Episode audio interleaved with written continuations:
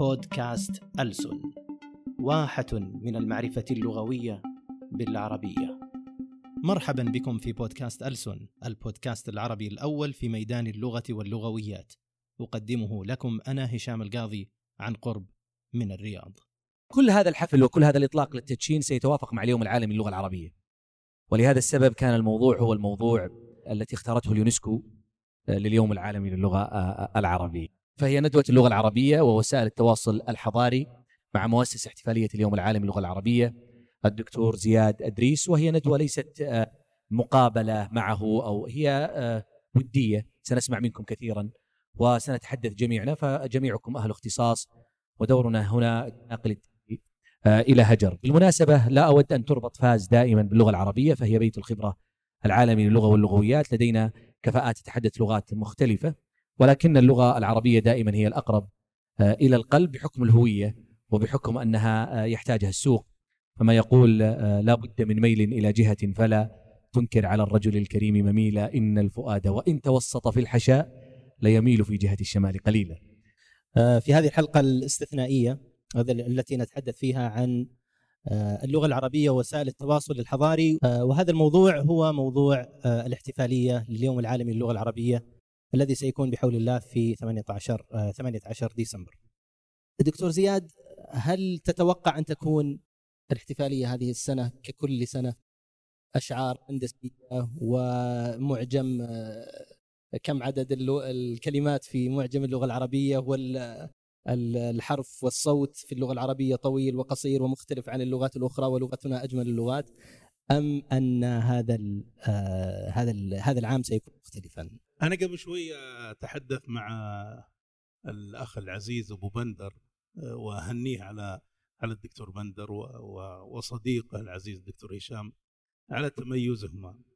وأقول إنه مررنا بسنوات وأنا أتذكرها. كنا نقول إن اللي اللي يعني بالكاد يا الله تخرج من الثانوي بأي يروح يدرس لغة عربية ولا تربية. آه، وغيرها. أما اللي متفوق فيروح للطب والهندسة. والحقيقة أن هذه غلطة آه، كبيرة جدا وقعنا فيها. وأنا بالنسبة لي مو بأني توي أكتشفها أنا كتبت عنها أتذكر في جريدة الوطن مقال أيام جينان الغامدي قبل يمكن 20 سنة أو أكثر. قلت بأن الولايات المتحدة الأمريكية لم تحقق نهضتها اللي سيطرت بها على العالم بسبب الأطباء والمهندسين. هي نهضت بسبب كفاءات إدارية كفاءات ثقافية استطاعت أن تزرع النفوذ الأمريكي. إحنا الآن ليس الوقت متأخر لكن أنا أعتقد انه لما يصير واحد مثل دكتور بندر القميز متفوق في دراسته وكان الأول آه، دوما ثم يروح يروح للغة العربية ما يروح للطب ولا الهندسة وسبق أني قلت إنه استئناف الحضارة لا يمكن أن ينطلق إلا من رصيف اللغة ولم يسجل التاريخ لا القديم ولا الحديث أن حضارة نهضت بغير لغتها. إلا إذا في أحد عنده استطاع أن يكتشف أنا بالنسبة لي من خلال قراءتي لم أجد حضارة في تاريخ البشرية استطاعت أن تنهض بغير لغتها أبدا. والآن موجود عندنا دول استطاعت أن تنهض دول وليس حضارات بلغتها رغم أن لغاتها ضعيفة جدا ليست من اللغات العالمية أو الدولية. ولا حتى ولا حتى تأتي في إذا عديت عشرين دولة ما تجي معهم في عشرين لغة لا تأتي معها في الأهمية. ومع ذلك آه، قدرت يعني تحقق كثير من النجاح. أنا كنت أظن يعني لسنوات يشغلني إني أقول أيهما أكثر تهديدا اللهجات العامية ولا اللغات الأجنبية؟ للغة العربية. وأتذكر المعركة الأدبية والعلمية اللي كانت بين آه، الوالد الله يغفر له عبد الله بن إدريس والأديب عبد الله بن خميس الله يغفر لهم جميعا على قضية خطر العامية. وأقول إنهم ما كانوا يعرفون بأن هناك خطر أشد من العاميات اللي هي اللغات الأجنبية وبالفعل الآن حنا لما شفنا تغلغل اللغة الأجنبية خصيصا الإنجليزية بل وحتى الفرنسية بدأت شوي تأخذ يعني اهتمامها يمكن مو في السعودية بشكل كبير لكن حتى في بعض دول الخليج أنا أعرف إنها أصبحت تعطي اهتمام اللغة الفرنسية كثيرا. إذا شفت الآن الأطفال إنهم كيف بدأوا يتكلمون في البيت مع آبائهم وفي في الشارع مع الخادمات باللغة الإنجليزية أقول يعني يا حليل العاميات ليتهم يتكلمون بالعامية.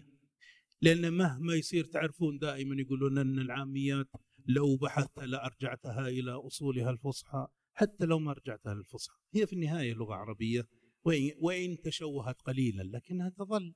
ليست ليست لغة أجنبية فأقول كنت أتساءل أيهما أكثر تهديدا اللغات العامية اللهجات العامية أم اللغات الأجنبية لكني لما رحت لليونسكو اكتشفت أنه أن الأكثر تهديدا ليس هذا ولا ذاك بل هو الإحساس عند كثير من المثقفين أن اللغة ليست جزء أساسي من الهوية. التهديد الأكبر للغة العربية ليست العامية ولا الأجنبية بل اللامبالاة بها. عدم الشعور بأهميتها وبأنها مكون أساسي من الهوية. الاعتقاد بأن اللغة مجرد وسيلة للتواصل. يعني مجرد أنها هي طريقة للتخاطب مع الآخر. طيب طريقة للتخاطب مع الآخر ما إذا ممكن نستخدم لغة الإشارة آه يعني ما في فرق كبير لكن هذا غير صحيح طبعا. اللغة وهذا وهذا ما دعمته اليونسكو وأكدت عليه كثيرا بأن اللغة ليست وسيلة للتواصل فقط هي مكون أساسي من مكونات الهوية الهوية الإنسانية. ولأجل هذا أقامت اليونسكو آه، ما أسمته الاتفاقية للتنوع اللغوي. غير إنها موجود اتفاقية للتنوع الثقافي أو التعددية الثقافية يوجد اتفاقية أخرى خاصة بالتنوع اللغوي. ادراكا من اليونسكو بأن التنوع اللغوي هو جزء أساسي لحفظ التنوع الثقافي. ما يجري الآن من من النهوض؟ وأنا أقول لما وفقت لتأسيس احتفالية اليوم العالمي للغة العربية وبالمناسبة أنا لم لم أؤسس للإنصاف إن لم أسهم في إدخال اللغة العربية جعل اللغة العربية لغة دولية. هذا عام 73 كان عمري 11 سنة. لما أخذت مشروع القرار. وبديت أدور به على الزملاء اللي هم السفراء الدول العربية عشان أكسب تأييدهم. ثم بعد ذلك يعني طبعا أذهب لسفراء الدول الأجنبية أيضا عشان ما أفاجأ بأحد أثناء التصويت. يعني يطلع بأي اعتراض. كان يقول لي بعضهم ما وين أنت مهتم باللغة العربية؟ الأمور مرة يعني في اتجاه آخر تماما مختلف عن اتجاهك وكان هناك إحباطات وكنت طبعا لما جت الاحتفالية وبدأنا في 2012 أول احتفالية ودعوت وجهت دعوات لكثير من المهتمين في الدول العربية وأيضا دول الخليج وهنا في السعودية. كان يجيني اعتذار وبعضهم يعني حتى إذا اتصلت عليه يعني يقول يعني ما هو كان الموضوع ميت. ما هو ما هو بهذا وقت. من 2012 إلى الآن إحنا داخلين الآن هذه السنة العاشرة أنا ألمس تغير كبير جدا. لا أزعم بأن هذا بسبب طبعا الاحتفالية لكنها هي هي أمواج جاءت متضافرة فحركت هذا الماء الراكد بشأن اللغة العربية. الآن إحنا لما نجي اليوم نحتفل بفاز وبهذه المبادرات ثم نشوف الفارسين كيف تغلغلوا في مشروع الدرعية والعلا. وأنا أعرف انه الكثير من اللي يعني اللي موجودين في هذه المشاريع أحيانا يمكن قد لا يبدون اهتماما أو يبدو للبعض إنهم لن يبدوا اهتماما كافيا باللغة العربية لكنهم تحركوا ووجدوا الاهتمام الصحيح. وبالتالي كان الهاجس هو الخاطئ آه، لدينا. هذا هذا في حد ذاته تحول كبير جدا أنا متفائل جدا بمستقبل اللغة العربية ويزداد تفاؤلي طبعا عندما أرى هؤلاء الشباب الديناميكيين أو الحركيين فيه. جميل جميل جدا. آه، السؤال مفتوح لمن أراد من الزملاء المشاركة وكذلك إذا أراد الدكتور زياد التعليق. كيف نستثمر اليوم العالمي للغة العربية الذي سيحل قريبا في تحقيق التواصل الحضاري مع العالم باللغة العربية وهي التي تشكل مثل ما يعني قال قبل قليل الدكتور زياد هي التي تشكل الهوية وليست مجرد آه، لغة للتواصل فقط. اولا أود أن أعبر بسعادتي بوجودي بينكم جميعا وأهني الزميلين الكريمين الدكتور هشام والدكتور بندر والزميلات جميعا وكل من له علاقة بهذا المركز المتميز أتمنى لهم كل التوفيق وكل النجاح وإن شاء الله أن هذا أننا سنفوز جميعا مع فاز بحول الله. وأيضا الشكر ممتد إلى أستاذنا الكريم الدكتور زياد وأيضا اعبر عن سعادتي بجلوسي بجانب الوالد العزيز والزملاء جميعا. آه، أنا لدي نقطتان فيما يخص اللغة العربية ووسائل التواصل الحضاري. النقطة الأولى تطال آه، آه، اللغة بوصفها هوية سواء كانت لغة عربية أو لغة إنجليزية أو أي لغة ثانية. أنا في ظني بأنه في كل الأجناس البشرية دوما اللغة تلعب هي المكون الأول بجانب الأديان والعقائد ومنظومة القيم اللي الناس تربوا عليها بشكل كبير. ولذلك فإنهم دوما يتحدثون عن اللغة من خلال الجانب الروحي لها. وكلكم عندما تذهبون إلى الدول الغربية أو الشرقية وتجدون محبة اللغة العربية الإقبال على تعلمها هو يعكس جوانب في جزء منها على الأقل هي جوانب روحية وامتدادات ثقافية ومعرفية ممتدة على مستوى العالم العربي والإسلامي والعالم كاملا. النقطة الأولى تتعلق بالجزء الثاني من عنوان الندوة وهو وسائل التواصل الحضاري. الآن أصبحت في في تصوري إنه هناك مجموعة من الدوافع الجديدة على انتشار وعلى تعلم اللغات ومن ضمنها اللغة العربية وهم يسمونها بالدوافع النفعية لتعلم اللغة وليس فقط بالدوافع التواصلية. لأن الدوافع النفعية بالذات في هذا الزمن عصر العولمة وعصر الاقتصاد وعصر التجارة الحرة والمتنقله أصبح من أهم الدوافع في تصوري على على الأقل هو الدوافع النفعية البراغماتية اللي الناس يتعلمون اللغة بجوانب ثقافية. نعم لكن أيضا لتحقيق مكاسب اقتصادية فرص عمل حضور آه، وما إلى ذلك. ينطبق على هذا أو هو امتداد له كذلك يعني العمل على ما يسمونه باقتصاديات اللغة. اقتصاديات اللغة ليس فقط أن اللغة آه، تدر مالا هذا جيد ولا عندنا إشكال فيه لكن أيضا هناك ما يمكن أن يسمى بالاقتصاد الناعم للغة. اللغة باعتبارها قوة ناعمة تكرس حضور آه، الثقافة حضور المجتمع حضور المنظومة القيمية. وكلنا عندما نقرأ للكتابات سواء غربية أو شرقية عن اللغة العربية نجد بأن هذا بأن هذا المعنى حاضرا بقوة. في معرض الكتاب الأخير اشتريت كتاب عن ابن تيمية الأستاذ في جامعة ميشيغان أن آربر. نعم الحوار. وكان يتحدث بشكل يعني جميل وكبير جدا عن العمق المنطقي والفكري والفلسفي للأطروحات التي مرت آه، في الفكر العربي والإسلامي اللغوي.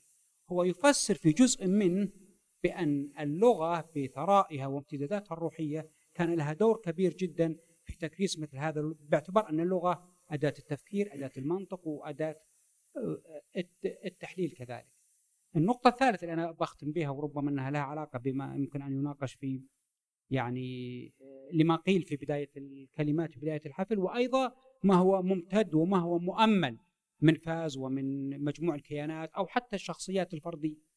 انه الآن أنا في ظني مع التوجهات الجديدة مع الرؤية أنا أعتقد بأن هناك مجالا آه، كبير جدا للحركة وللتطوير الجوانب اللغوية باعتبار اننا لو رأينا الرؤية لها أركان ثلاثة.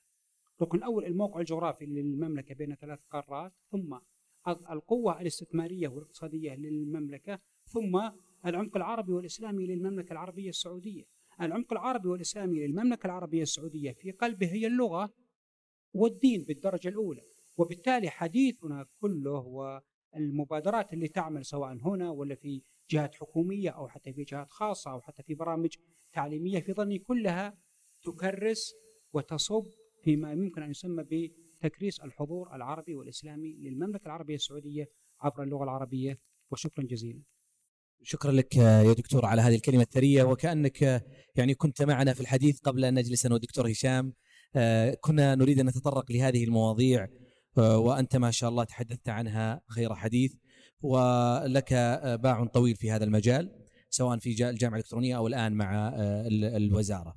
وبلا شك أن التراتبية في الهوية أن اللغة العربية عند العرب تحتل مركزا متقدما على كل الهويات فمثل ما يقولون أنه مثلا لو كان هناك لبناني يريد أن أن أن يعرف بنفسه فسيقول مثلا لبناني مسيحي عربي يقول لأن جنسيته يستطيع أن يغيرها وديانته يستطيع إذا أراد هو أما عربيته فلن يستطيع أن يتنصل منها بينما ستيف جوبز مثلا لا أحد يراه بعيون عربية لغياب الهوية آه، اللغوية بلا شك.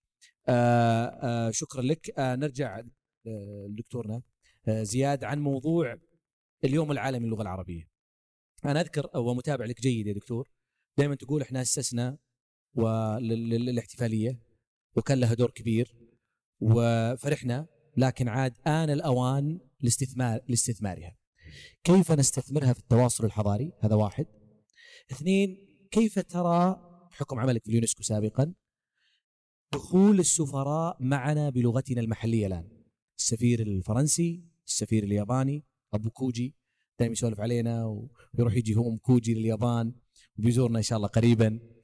آه السفير الفرنسي كان يذكر الأستاذ عامر البيشي كان معنا في العلا وكان يتحدث اللغة العربية بطلاقة وباللهجة اللبنانية. كيف ترى هذه يعني دخولهم في في تاثيره في التواصل الحضاري؟ يكفي احتفلنا تسع سنوات وزي ما قال الدكتور هشام يمكن كان يعني يجيب بعض الأشياء اللي أنا قلتها إنه خلاص عرفنا اللغة العربية جميلة وان هي اللي فيها أكثر كلمات فيها مليار و200 مليون كلمة بينما اللغات الثانية ما عندهم 200 مليون مساكين أو وأنا ضد ان أن نمدح نمتدح اللغة العربية بالنيل من اللغات الأخرى. هذه نقطة أساسية. الثاني أنه لن يزيد من مكانة اللغة العربية كثرة امتداحها. وقلت بأن أكثر شيء يخدم ويعز اللغة العربية ليس كثرة مديحها بل كثرة التحدث بها.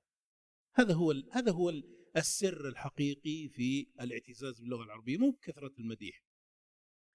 إحنا يعني اطلنا ودائما يمكننا شغوفين بقضية المدح بالذات في الأشياء الماضوية وبالتالي نبالغ في الامتداح ونقول أيضا لغتنا العربية جميلة وهذه أنا يعني قاعد أشتغل على شيء في هالجزئية إنه هل اللغة العربية جميلة فعلا؟ سؤال يمكن شوي موجع لنا العرب لكن لازم نسال وهذا السؤال مو موجه لكم ترى لنا العرب موجه للأجانب اللي يتكلمون العربية. بعدين نأخذهم على جنب وأسألهم. أيوه جو وزملائه. إنه لأن هل هل لأنها جميلة؟ يعني تعلموها الأجانب. هل لأنها جميلة؟ لازم نعزها. يعني لو إن لغتنا ما هي بزينة ما راح نخدمها. لازم نطرح هذه الأسئلة. وهذا ليس له علاقة قضية إن اللغة هل اللغة العربية جميلة ليس له علاقة بانها هل هي صعبة أو سهلة ولا له علاقة بهل هي مجدية أو غير مجدية أو إنها يعني الآن مهمة أو غير مهمة. أنا أتكلم فقط عن المسألة انطباعيه اللي نرددها كثيرا في قضية الجمال. أنا بقول إنه في مسألة اقتصاديات اللغة وفي وفي توظيف استثمار اللغة لا علاقة للجمال في هذا المسألة ابدا طبعا هذا لا ينفي والله اعتزازنا بالقرآن الكريم القوة البيانية في القرآن الكريم الإعجاز النبوي في في الحديث آه، جوامع الكلم هذا كله مكان اعتزاز لكن هل له علاقة هذا بالجمال عند الآخرين؟ هل هي مسألة جمالية؟ في ناس يقولون والله اللغة الفرنسية أجمل بالذات يعني ولا مو بلازم أقولها يقولون اللغة الفرنسية أجمل. إي ف فتدخل في في أشياء انطباعية ما أنت بقادر ابدا إنك تحكم عليها لكن أنا أنا أظن بانه حان الوقت الآن احتفلنا تسع سنوات السنة هذه هي السنة العاشرة أن تصير احتفالاتنا عبارة عن أو توظيف المناسبة ولا أريد أن أقول الاحتفالية لصنع مبادرات مبادرات ميدانية لإنقاذ وضع اللغة العربية عند أطفالنا. ولا نقول لإنقاذ ما يمكن إنقاذه لأن هذه عبارة فيها يأس. بينما اللي أنا أشوفه الآن في وضع اللغة العربية أنه فيه أمل كبير جدا فيه تحسن. أنا أنا أستطيع أن أقول بأننا سننتقل اللغة العربية ستنتقل من الماضي إلى المستقبل. بدون بتقفز الحاضر. ما ما لا أرى حاضرا يدعو للزهو اللغة العربية كبير بسبب المآزق اللي ارتبطت بالتخلف وال وال والانهيار اللي في المنظومة العربية خلال 200 سنة الماضية. وبالتالي أنا أقول أن اللغة العربية تبي تنتقل من ماضي مزدهر إلى إلى مستقبل أكثر ازدهارا بإذن الله. آه سننتقل للمستقبل إن شاء الله وأنا ألتقط ما أشار إليه الأستاذ الدكتور عبد المحسن مشكورا في المبادرات والمشاريع الموجودة حاليا في رؤية المملكة 2030 التي احتفت باللغة العربية وأوجدت لها مجموعة من الخطط التنموية التي نشاهدها الحقيقة ونلمسها الآن. فالسؤال أيضا مفتوح للجميع كيف يمكن أن نستثمر هذه الخطط الحكومية آه، التي آه، احتوتها المبادرة آه، أو مجموعة كبيرة من المبادرات والمشاريع الكبرى في رؤية المملكة 2030 ونربطها بموضوع التواصل الحضاري وهو موضوع الاحتفالية لليوم العالمي للغة العربية. يسر الله عز وجل كنت قائد مكتب تحقيق الرؤية في إحدى الجهات الحكومية. كنت أظن رؤية 2030 هي خطة استراتيجية. لكن مع العمل اكتشفت أن هذه الفكرة غير صحيحة وأن الصحيح أن رؤية 2030 علم. هي علم يريد أن يصنع استراتيجية. ولذلك من أراد أن يفهم رؤية 2030 فداخلها مجموعة علوم. الإلمام بها يعني الإلمام برؤية 2030 الدليل على هذا عندما جاء في رؤية 2030 العمق العربي والإسلامي ثم انبثق منه بعد ذلك العناية باللغة العربية في برنامج تعزيز الشخصية الوطنية الذي أصبح بعد ذلك هو آه، برنامج تنمية القدرات اللي برئاسة سمو ولي العهد الآن. ونظر وتنظر إلى الأهداف. من السهل جدا أن تجعل في طموحاتك وأهدافك أي موضوع. لكن المحك على أنك تضعه هدفا معتبرا هو أن يربط بمؤشرات أداء ويخضع للقياس والمحاسبة. فأهداف العناية باللغة العربية. في رؤية 2030 مرتبطة بمؤشرات أداء ومستهدفات بمعنى أرقام يجب أن تحقق ويحاسب عليها المعنيون بها أو يحاسب المعنيون بها على هذا وتولد منها استراتيجية مجمع الملك سلمان للغة العربية. عندما تنظر لمجمع الملك سلمان العربية تجد أنه نظم عملية التفكير لخدمة اللغة العربية وللنهوض بها ولجمع شتات الهموم التي تحيط بها. فعلى سبيل المثال تجد أن جانب الترويج للغة العربية والتعريف بها هو أحد المسارات ثم جانب التطبيقات اللغوية والذكاء الاصطناعي وتطبيقاته أحد المجالات المفتوحة الثاني والثالث كذلك وهو الأهم القيادة قيادة العقلية عقلية تطوير اللغة مش تطوير اللغة العربية تطوير التعامل مع اللغة العربية وهي السياسات وإيجاد السياسات التي توائم كل الحراك العربي لخدمة اللغة العربية. أنا بالنسبة لي من أراد الآن أن يخدم اللغة العربية فليذهب إلى الجهة الأكثر تنظيما. الآن وينطلق منها ويحقق ويتكامل معها وهي مجمع وهو مجمع اللغة العربية مجمع الملك سلمان العالمي للغة العربية ويحاول أن يسهم في تحقيق تلك الأهداف وتلك المستهدفات لأنها سوف تتكامل مع ماذا؟ مع رؤية بلد وهوية بلد ومستقبل بلد. ومسألة كتابة لغة بالحرف العربي ليست مسألة سهلة ليست المسألة أن اللغة سين أو صاد كتبت بهذا الحرف العربي فقط لا. دخول الحرف يعني أن اللغة أسهمت في حفظ تاريخ ثقافة وحضارة وانتقال لغة من لغة شفوية آه، عرضة لأن تكون آه، يعني تتأثر سريعا وتزول إلى أن تكون لغة مكتوبة وموثقة. وهذا الإسهام الحضاري الكبير حقيقة إسهام تاريخي لا أظن أن لغة من لغات العالم استطاعت أن تسهم هذا الإسهام. إذا ما أتينا إلى جانب حقيقة يعني هو عمود ثالث في التواصل الحضاري آه، دخول اللغة العربية في الفنون والتصاميم والأشكال الهندسية والمعمارية آه، بشكل حقيقة آه، يعني لا يضاهيها لغة أخرى. كل هذه القضايا نتحدث عنها كحقائق وأنا لا أتحدث عن يعني عواطف. ما أشار له الدكتور زياد سابقا مسألة جمال اللغات وهذه اللغة أجمل من تلك وكذا بلا شك مقاييس ليست موضوعية هي مقاييس عاطفية. تسمى ربما لدى المختصين باللسانيات الشعبية مجموعة من الآراء والمعتقدات يغلب عليها آه، انطباعات معينة آه، فيها شيء صحيح وكثير منها آه، مجرد انطباعات. كل يرى لغته الأفضل وكل يرى لغته هي اللغة التي يجب أن تسود وما إلى ذلك. فيما يتعلق ببناء الصورة الذهنية حقيقة نحو اللغات ونحو اللغة العربية فقط جاء في ذهني مصطلح ومستخدم ومصطلح أكاديمي وهو تخطيط المكان اللغوية prestige planning اللغات الآن في العالم كله آه، تخطط للمكان اللغوية الصورة الذهنية النمطية الموجودة للغة في ذهن المجتمع. كيف يتم بناء هذه الصورة؟ لأن بناء الصورة الإيجابية الحقيقية سينعكس على الواقع. آه، هناك برامج تبذل وأموال تضخ لبناء صورة نمطية معينة حول اللغة في ذهن المجتمع وهذا بلا شك آه، يعني ينعكس بشكل كبير على الممارسات آه، تجاه هذه اللغة وما يتصل بها.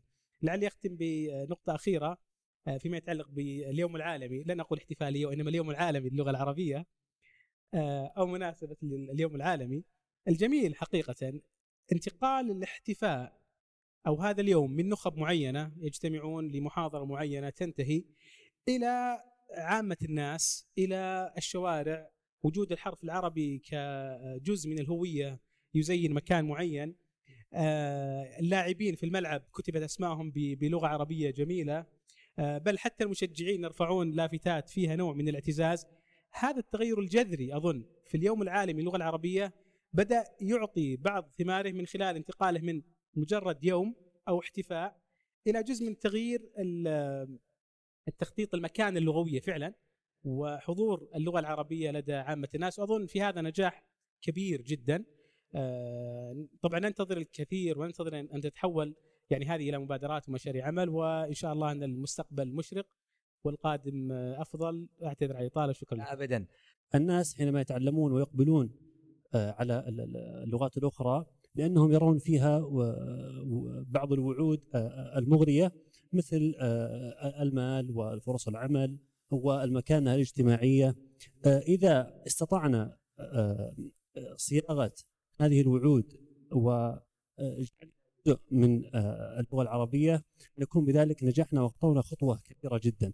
ومن المبشرات أن فاز يعني تقوم بمثل هذا العمل. وأيضا لدينا نماذج أخرى مثل بعض برامج البودكاست بيت الوجود ومطالع وبعض المنصات مثل معنى وثمانية كلها منصات عربية فعلا غيرت المشهد وأصبحت مكانا جاذبا للمواهب والقوة وقوة الموهبة للوصول لتلك الأماكن لا شك أنها اللغة العربية لأنها منصات تنشر وتبدع وتنتج باللغة العربية. أنا شخصيا كانت لي تجربة بسيطة آه، وكانت عفوية ولكن تفاجأت من آه، ردود الفعل. كتبت مرة قبل سنة آه، عن محاولة مني أو خدمة لبعض الناس أو بعض العملاء وهي تسمية العلامات التجارية باللغة العربية. نشرت بضعة تغريدات في تويتر وبعض الأمثلة. تفاجأت التفاعل الكبير بالآلاف. يعني شيء إلى اليوم تقريبا من قبل سنة إلى اليوم والتفاعل لا زال موجود. طريق من البيت من البيت إلى هذا الفندق تقريبا 45 دقيقة. ثلاث عملاء اتصلوا بي يطلبون أسماء تجارية باللغة العربية. الفرصة واعدة. وأنا في تويتر أحاول يعني أوعي الناس والشباب والمتابعين والفتيات بان هنالك فرصة في اللغة العربية ولا أرى الفرصة أكبر مما هي عليه اليوم آه، بفضل آه، الجهود المشكورة للحكومه في إصدار بعض الأنظمة والقوانين التي أرى أنها داعمة لهذا الشأن وداعمة لهذا المجال. شكرا جزيلا لك دكتور عبد المحسن على التعليق الجميل الحقيقة وربط يعني كثير من الأشياء ببعضها.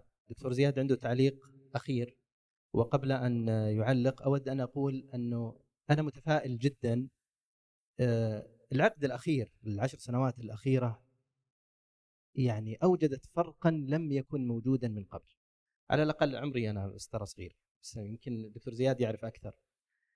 ولكن آه يعني آه، لاحظنا مثلا الاهتمام بالخط العربي على مستوى آه الأج المستوى الأجنبي و التحلي بالجماليات. يعني استخدامه في الزخرفة مثل ما أشار الدكتور عبد المحسن كذلك استخدامه في العلامات التجارية، العلامات التجارية الآن اتجهت إلى الخط العربي لصياغة علاماتها التجارية باللغة العربية، بالكتابة العربية، بالخط العربي. هذا اعتراف بجمال بهذه الجماليات وبربط الهوية كما يعني ذكر أيضا الدكتور محمود المكانة آه، اللغوية للغة العربية وأيضا الهوية التي ذكرها الدكتور زياد وارتباطها عند الناس، فإذا رأى الشخص المستهلك العادي بالنسبة للعلامة التجارية، هذه العلامة التجارية الفخمة مكتوبة باللغة العربية فهي تعبر عن شيء فاخر جدا فهذا الارتباط لم يكن في السابق كانت يعني آه، بالعكس كلما كتب بالحرف اللاتيني أو بحروف أجنبية أصبحت أفخم وأفضل. شكرا جزيلا. بالنسبة لقضية استئناف الحضارة آه، الدكتور عبد المحسن أنا معك في في فيما أشرت إليه. سبق أني أيضا كتبت مرة هي طبعا جت الإثارة أعتقد من خلال دعوة أطلقها الشيخ محمد بن راشد ال مكتوم قبل سنوات اسمها استئناف الحضارة وصار وسم في تويتر. وكتبت بأن ترى استئناف الحضارة الآن يختلف عن اللي قبل ألف سنة. تغيرت يعني كل من بعد ما تكونت الدولة الوطنية الآن فقضية استئناف الحضارة لها آه، يعني آلية بغيت أقول ميكانيزم مختلفة عن اللي كان يمكن أن تتم قبل 500 ولا 1000 سنة. تغيرت كثير من المصطلحات ومن المسميات ومن التكوينات أيضا الجغرافية والثقافية والتاريخية. لكن إحنا نقول في استئناف الحضارة لكنه يتم من خلال بؤر صغيرة. يعني رؤية 2030 رؤية السعودية 2030 وهي تنطلق الآن لتحقق يعني مستهدفات زي ما ذكر الدكتور عظيمة جدا في المجالات الثقافية والاقتصادية والسياسية والاجتماعية. ستحقق حضارة لهذا البلد. طيب بلد ثاني أيضا عنده نفس الرؤية وثالث عنده. تلاقي تلاقي هذه المكونات كلها كونت بعدين استئناف تكاملي للحضارة. وإن كنا طبعا في النهاية آه، زي ما قلت مع وجود الدولة الوطنية أصبحت الأولوية لكل دولة أنه حضارة استئناف حضارتها الداخلية. أختم بنقطتين. الأولى إحنا نردد كثيرا قضية القوة الناعمة وأن اللغة قوة ناعمة وكذا. ترى تغيرت شوي طلعت مصطلحات جديدة الآن في في مسألة تصنيفات القوة. يعني هذا على الصعيد الدبلوماسي. لما في عام 1990 طلع مصطلح القوة الناعمة. أي طبعا جوزيف نايل أسس واستمرينا عليه سنوات وصرنا يعني نستخدمه بل نستهلكه كثير. يعني حتى حتى في المطبخ أحيانا نستخدم قوة ناعمة وكذا. صار يعني مرة يعني زودناها شوي. الآن طلع طبعا فيه القوة الحادة مصطلحات جديدة القوة القوة الصلبة. هو قوة ناعمة لما أنا أبذل جهدي لخدمة لغتي. هذه قوة ناعمة. لكن إذا بذلت جهد للإنقاص لتغلغل لغتي على حساب لغة أخرى أو لإنقاذ لغة أخرى أو ثقافة أخرى هذه قوة حادة. وبالتالي لابد أن ننتبه لهذه التحول.